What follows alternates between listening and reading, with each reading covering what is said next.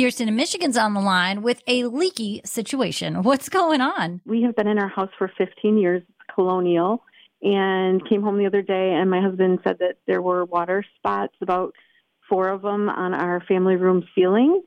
And just above that is the master bathroom where lots of showers take place. Okay. Do you have a shower or a bathtub? We have both. Is it a stand uh, standalone shower stall? Yes. It is. All right. And what's the shower pan made out of? Is it uh, tile or is it fiberglass? Is it Fiberglass. It's fiberglass. Okay.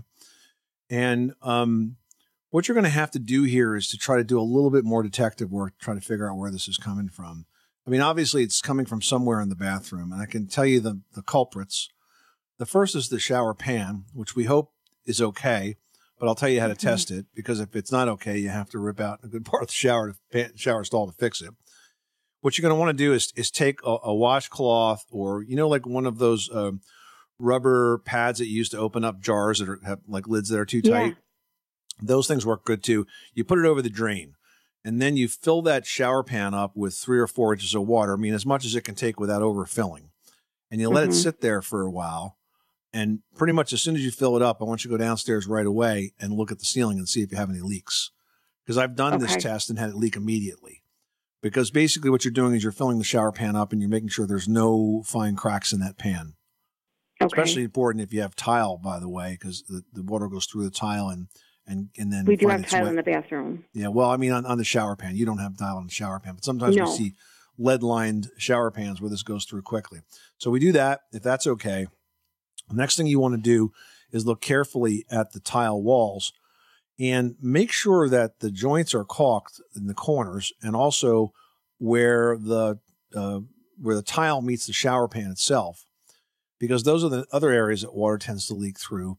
And lastly, examine the tile very carefully for gaps in the grout, because what can happen is it, it may not leak when you're just draining water straight through the shower pan, but when you step into the shower and the water starts hitting your body and bouncing off, getting all over the walls, that's when it leaks because Mhm. that water is now being sort of forced in against those tiles and it will get down behind it. It's going to be something in that sort of area that generally causes this if it's right under a bathroom.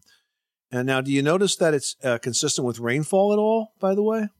No. Mm-mm. Okay, because if it was, I would tell you to look at the flashing where the plumbing vent comes through the roof, which is also going to be vertical at that spot. But I suspect it's probably something in that master bath. And I hope I gave you a few things to check for there that uh, makes some sense. Yes. Thank you very much. You're welcome. Good luck with that project, Kirsten, and thanks so much for calling us at 888 Money Pit.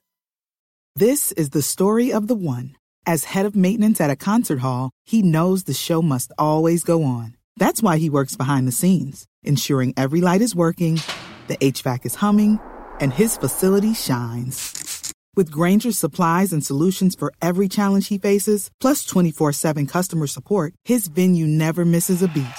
Call click grainger.com or just stop by. Grainger, for the ones who get it done.